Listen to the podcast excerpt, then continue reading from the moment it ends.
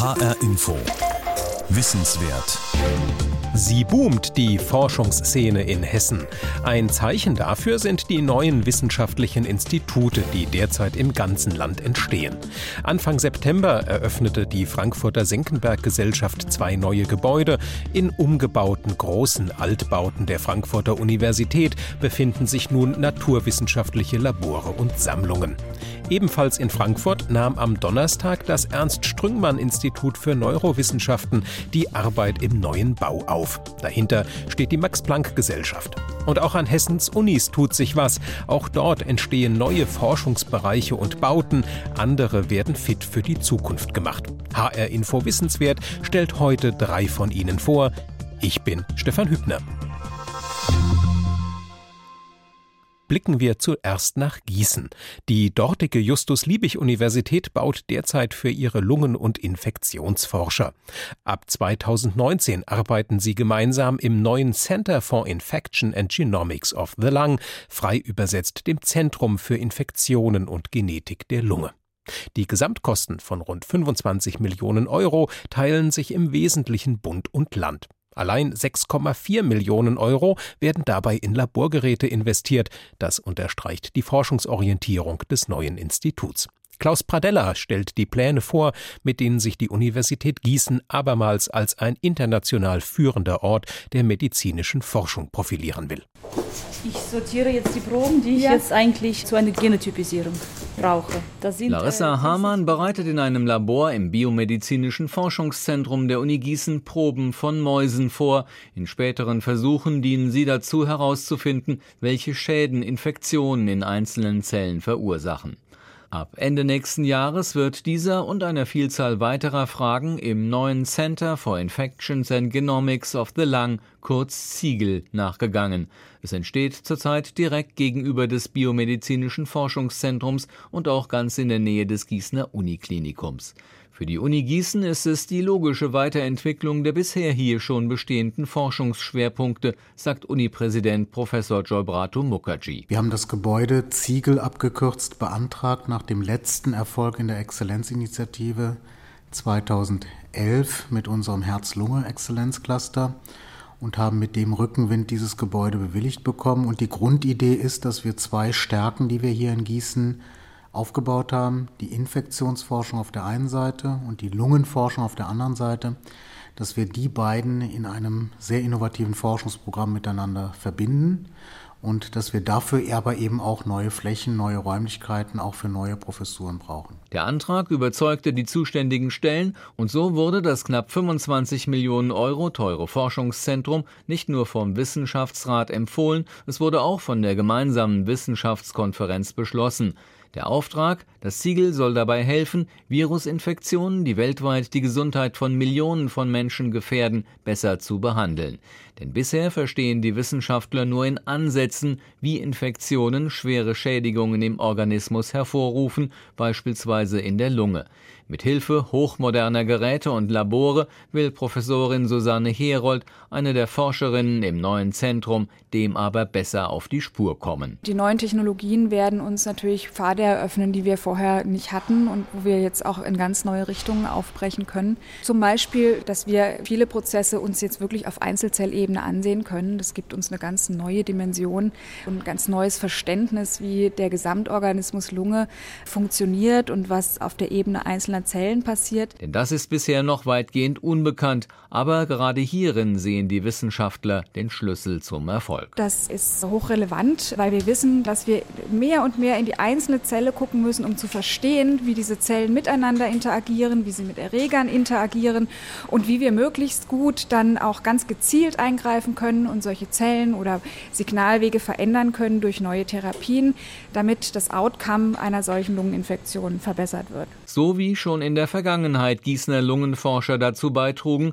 dass es für Patienten mit schweren Lungenerkrankungen nicht nur eine Überlebensperspektive gibt, sondern dass sie sogar wieder annähernd ein normales Leben führen können. Der Ursprung dieser Forschung lag vor 15 Jahren am Mount Everest. Auf 5300 Metern bauten die Gießener Wissenschaftler damals gemeinsam mit Bergsteigern ein Höhenlabor auf. Die dort aufgrund der Höhe natürlichen Bedingungen entsprechen denen, die ein Lungenhochdruckpatient erlebt. Schon die kleinste Bewegung wird wegen fehlender Luft zu einer nicht mehr leistbaren Aufgabe. Das Ergebnis der damaligen Forschung im Himalaya, der Wirkstoff des Potenzmittels Viagra, hilft Menschen mit Lungenhochdruck. Inzwischen wurde die Behandlungsmethode weiterentwickelt und so ist Professor Adeshir Gofrani die Zulassung eines neuen Wirkstoffes gelungen. Nach Viagra bekommen Lungenhochdruckpatienten jetzt den Wirkstoff Rioziguat. Das Viagra muss man verstehen als Restkraftverstärker. Sie haben einen lahmenden Motor und versuchen wieder mehr Power herauszuholen.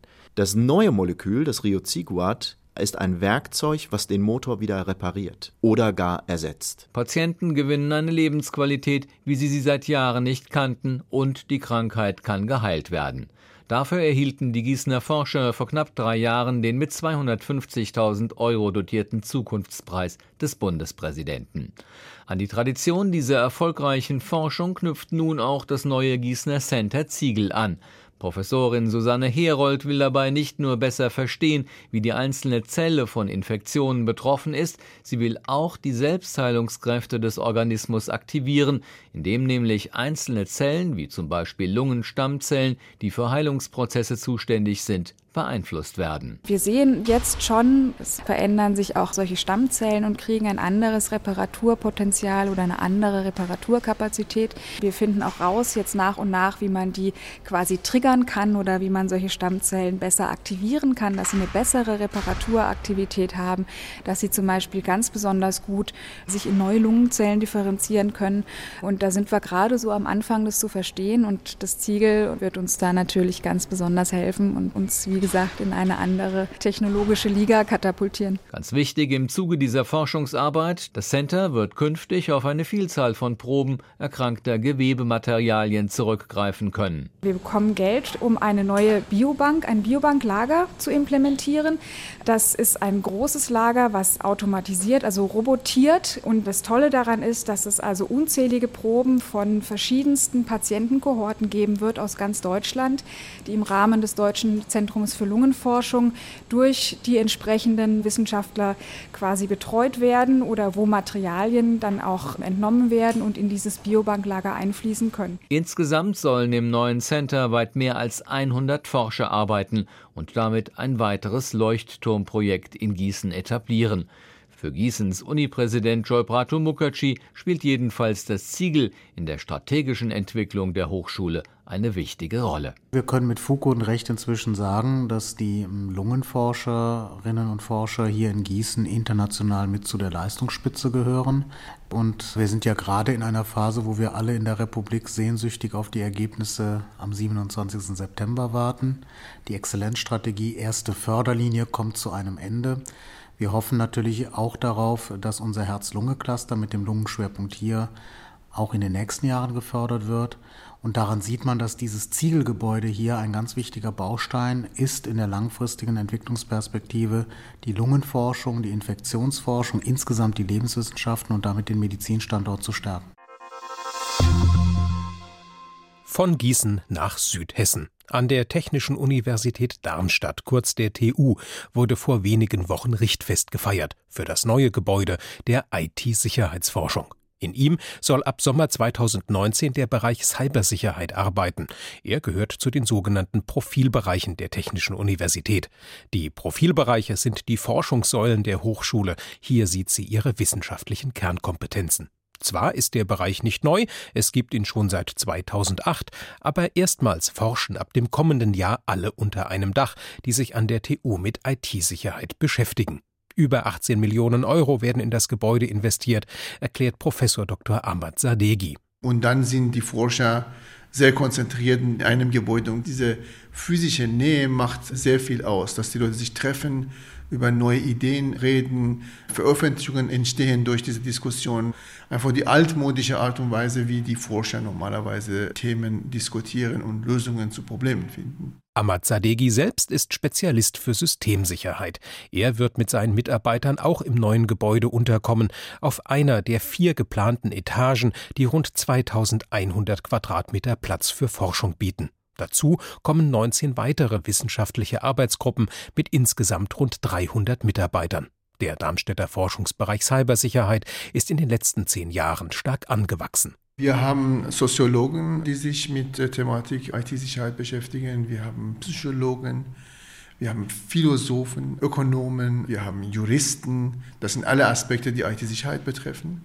Wir haben Elektrotechniker, wir haben Maschinenbauer, wir haben auch Informatiker natürlich. Wir haben sozusagen ein sehr interdisziplinäres Feld und IT-Sicherheit ist nicht mehr ein technisches Thema, sondern es ist auch ein Thema, was sehr wichtig ist für unsere Gesellschaft. Äh, warum? Man sieht es bei diesen Diskussionen über Manipulation von Wahlen in den USA und auch in vielen anderen Ländern. Und wir wollen, dass man in Deutschland sowas nicht machen kann. Die Forscher beschäftigen sich aber auch mit Themen wie dem Internet of Things. Dabei werden physische und virtuelle Gegenstände miteinander vernetzt, sodass sie über Informations- und Kommunikationstechniken zusammenarbeiten können. Andere Schlagworte sind Industrie 4.0, also das Digitalisieren industrieller Produktionsprozesse, oder Smart Homes. Dabei geht es um technische Verfahren und Systeme in Wohnungen und Häusern, die uns den Alltag komfortabler machen sollen. Damit eng verbunden sind Spracherkennungstechnologien, das Spezialgebiet von Ahmad Sadeghi. Er interessiert sich dafür, seitdem er das erste Mal mit der Science-Fiction-Serie Star Trek in Berührung kam. Interessanterweise haben diese Science-Fiction-Filme in irgendeiner Form Leute wie mich beeinflusst.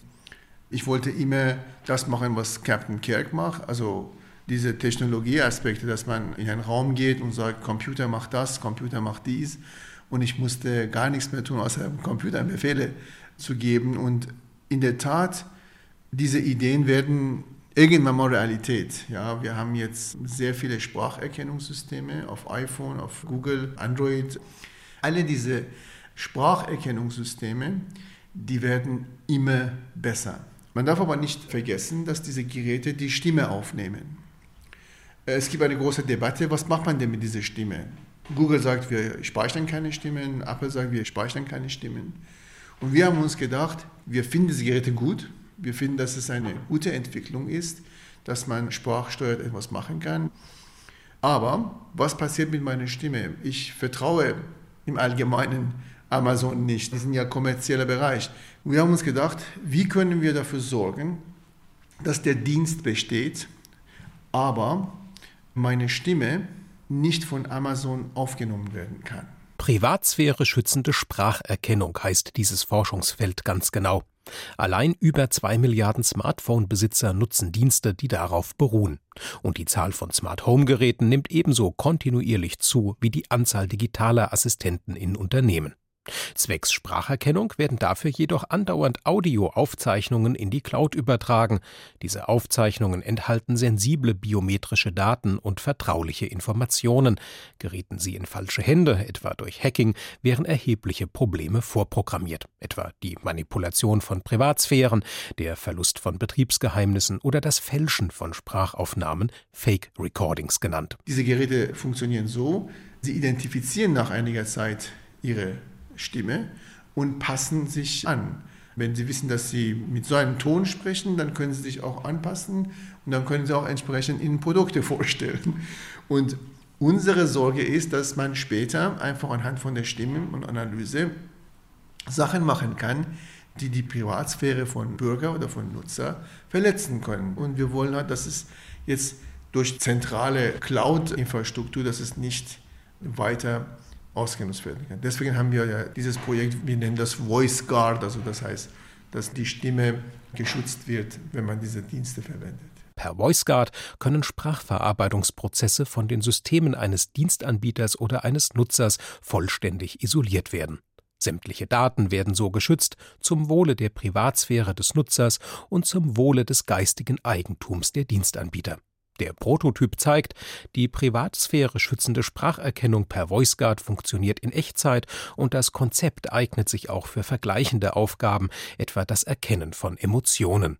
Der nächste Schritt ist es nun, VoiceGuard auch industriell zu nutzen. Natürlich können wir das in konkrete Produkte auch umsetzen, das war ja das Ziel. Natürlich, der Einsatz bräuchte auch die Kooperation von Firmen wie Amazon. Wenn Amazon sagt, für uns ist Privatsphäre sehr wichtig, wir werden die Stimmen nicht bei uns aufnehmen, ich denke, das glaube ich nicht. Daher braucht man aber auch deren Kollaboration, weil die die Infrastruktur haben. Ich kann Amazon Cloud nicht verändern, ohne dass Amazon sagt, wir sind bereit, Privatsphäre zu schützen, um aus guten Willen zeigen wir auch, dass wir diese Technologie einsetzen. Dann ist das kein Problem. Und wir haben auch eigentlich Sachen verwendet, die existieren. Das ist nicht so, dass man neu alles machen müsste. Das, so ist es nicht, aber braucht die Kooperation von diesen großen Unternehmen. IT-Sicherheitsforschung, sagt Ahmad Sadeghi, sei aktuell einer der besonders wichtigen, boomenden Wissenschaftsbereiche. Zu den etablierten Instituten in Deutschland, außer Darmstadt sind das vor allem die in Bochum, Karlsruhe und Saarbrücken, kämen immer weitere dazu. Denn Cybersicherheit sei eine der großen Herausforderungen der Gegenwart, auch wenn es manchmal etwas dauere, bis eine Lösung gefunden sei. Das kann manchmal bis zu zwei, drei Jahre dauern, bis man die Lösungen hat, von denen man sagt, die sind besser als existierenden Verfahren. Und IT ist ein sehr lebendiger Bereich und jeden Tag kommt was Neues. Jeden Tag kommen Tausende von Apps in, in dieses Universum von Apps und Diensten, die die Menschen einfach nutzen, ihre Daten weggeben, ohne darüber nachzudenken. Und das generiert natürlich viele, viele Möglichkeiten für Angreifer, die das ausnutzen wollen. Und es ist eine Art Katze- und Maus-Spiel geworden, dass man immer wieder eine Antwort zu dem letzten Angriff haben müssen. Und es gibt viele Implementierungsfehler, weil man sehr schnell die Software auf den Markt bringt. Und dann müssen wir uns so generelle, grundsätzlichere Lösungen überlegen, die auch zukunftsträchtig sind. Deswegen dauert es manchmal. Aber ich sehe allein in Deutschland, was die Forschung zum Beispiel betrifft, vor etwa zehn Jahren, was die Forschungsergebnisse und Publikationen betrifft. Wir waren sogar ziemlich schlecht dran. Ja. Aber wenn man jetzt sieht, Deutschland ist nach USA auf dem zweiten Platz. HR Info. Wissenswert. Noch einmal zurück in die Welt der Medizin. Werfen wir den Blick nach Frankfurt am Main ans Klinikum der dortigen Goethe-Universität. Bis 2023 soll dort der Neubau des Frankfurt Cancer Institute fertiggestellt sein. 97 Millionen Euro haben Land und Bund der Universität zugesagt, damit diese ihr neues Krebsforschungsinstitut aufbauen und ausstatten kann. Welche Bedeutung dem Institut beigemessen wird, zeigt sich unter anderem daran, dass es bereits jetzt in das sogenannte Löwe-Programm des Landes Hessen aufgenommen worden ist. Hinter der Abkürzung Löwe verbirgt sich die seit 2008 bestehende Landesoffensive zur Entwicklung wissenschaftlich-ökonomischer Exzellenz. Um zu erfahren, wohin sich das neue Institut entwickeln soll, hat Stefan Bücheler die Frankfurter Wissenschaftler besucht, deren Arbeit zukünftig zusammengeführt werden soll, und zwar in ihrem Labor. Moderne Labortechnik in den altehrwürdigen Räumen des Georg-Speyer-Hauses in Frankfurt. Hier forschte schon der Mediziner und Immunspezialist Paul Ehrlich. Heute arbeitet in den hellen, hohen Räumen das Institut für Tumorbiologie und experimentelle Therapie. Es geht um Krebsforschung. Dr. Sandra Schmitz zeigt auf einige flache, runde Petrischalen. In einem Projekt konzentrieren sich die Forscher auf Darmkrebs. Was eines der großen Ziele ist, aus Patientenmaterial sogenannte Organoide, also Minidärme zu züchten, die dann in der Zellkultur, also in der Petrischale wachsen und den Patienten reflektieren. Dann kann man Versuche machen an diesen Organoiden, also Miniderm, und muss nicht den Versuch am Patienten selber machen. Diese Forschung läuft bereits. Zukünftig mit der Einrichtung des Frankfurt Cancer Institutes soll der Austausch der Forscher hier mit den Kollegen anderer Disziplinen weiter intensiviert werden. Zum Beispiel mit den Medizinern des Frankfurter Universitätsklinikums. Also wenn jemand sagt, oh, ich habe hier in meinem Labor in der Zellkultur was gefunden, äh, mit welchem Kliniker muss ich denn jetzt sprechen?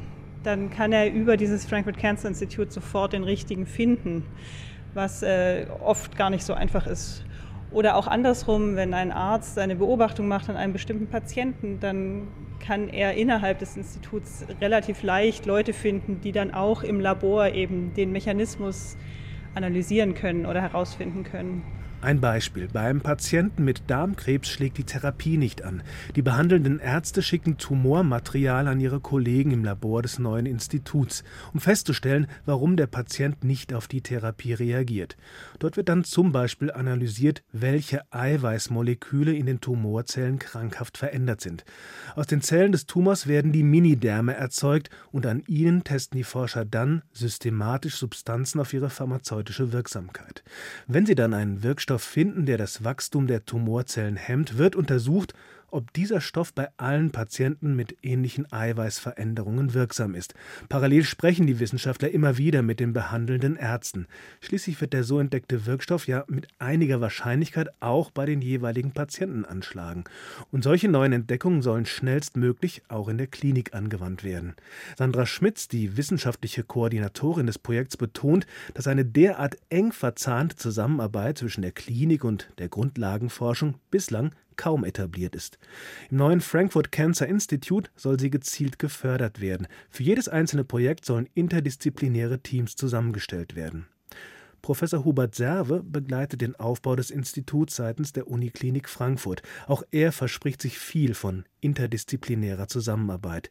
Zwischen dem Mediziner, der nah dran ist am Patienten und den ganz praktischen Problemen der Behandlung, und dem Wissenschaftler. Allein schon dadurch, dass diese beiden Menschen zusammensitzen und sich darüber unterhalten. Ähm, ähm, der eine erklärt die, den Mechanismus der Substanzklasse und der andere beschreibt die, die wichtigsten klinischen Probleme. Und ähm, das wird dann noch garniert damit, dass es einen Menschen gibt, einen Pathologen beispielsweise, der dann die Gewebe von den Patienten sehr gut untersuchen kann. Oder es gibt einen Molekularbiologen, der dann ganz diffizile biochemische Analysen an den Materialien des Patienten machen kann.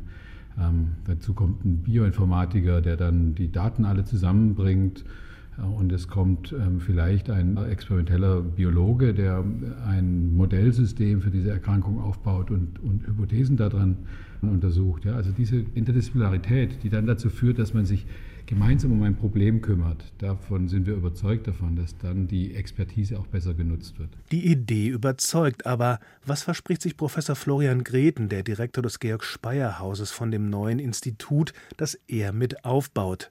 Wo liegt der Nutzen für den Patienten? Wir versprechen uns davon, dass wir eine neue Art von Therapien entwickeln können, deren Kennzeichen ist, dass sie basieren auf biologischen Mechanismen von Krebserkrankungen. Und diese Art von Therapien liegen jetzt sozusagen in der Luft, weil wir über die letzten 20 Jahre sehr viel über Mechanismen von Krebserkrankungen gelernt haben und weil in den letzten Jahren revolutionäre Methoden entstanden sind, wie man diese Mechanismen untersuchen kann, ob sie denn für bestimmte Patienten auch zutreffen oder nicht zutreffen, sodass wir hoffen, dass wir durch die Kombination von Wissen und Können von Naturwissenschaftlern und Laborwissenschaftlern, Grundlagenwissenschaftlern auf der einen Seite und Klinikern auf der anderen Seite neue Antworten auf alte Probleme finden. Am Ende geht es um Hilfe, Hoffnung und Heilung für viele Menschen und um den Kampf gegen den Krebs. Der Aufbau des neuen Zentrums in Frankfurt, die Aufnahme in das Förderprogramm Löwe, ist auch eine Anerkennung der bisherigen Arbeit an Uni, Klinik und dem Georg-Speyer-Haus, sagt Professor Greten. Da ist doch eine große Portion Freude und Stolz dabei. Ich meine, das ist eine Idee, die auch nicht jetzt von heute auf morgen ähm, entstanden ist, sondern da ist viel Vorarbeit auch reingegangen in die Entwicklung dieses Konzeptes. Das ist eine Initiative, die wir vor vier Jahren bereits begonnen haben, die wir vor vier Jahren an die Landesregierung getragen haben, dieses Konzept. Und seitdem kontinuierlich weiterentwickelt haben. Und insofern sind wir natürlich froh, dass etwas, womit wir uns so lange und so intensiv beschäftigt haben, nun ähm, auch von Erfolg gekrönt ist. Aber das geht natürlich mit einer großen Verantwortung einher und ähm, all diese Konzeptideen, die wir Ihnen jetzt auch skizziert haben, nun erfolgreich umzusetzen und auch die finanziellen und Mittel, die uns da jetzt zur Verfügung gestellt werden, entsprechend dann auch einzusetzen, geht natürlich mit einem großen Erfolgsdruck auch einher, den wir dann auch gerne erfüllen wollen. Maßgeblich sind es das Land Hessen, der Bund und die Deutsche Krebshilfe, die den Aufbau des Instituts möglich machen. Der Neubau für das Frankfurt Cancer Institute soll bis 2023 fertig werden. Neue Forschungsinstitute an hessischen Universitäten. Drei von ihnen haben wir in dieser Ausgabe von HR Info Wissenswert vorgestellt, mit Beiträgen von Stefan Bücheler und Klaus Pradella. Sie finden diese Sendung ab sofort als Podcast unter hrinforadio.de, ebenso wie viele weitere Wissenswertfolgen auch. Außerdem ist sie in der ARD Audiothek App fürs Handy zu finden. Ich bin Stefan Hübner.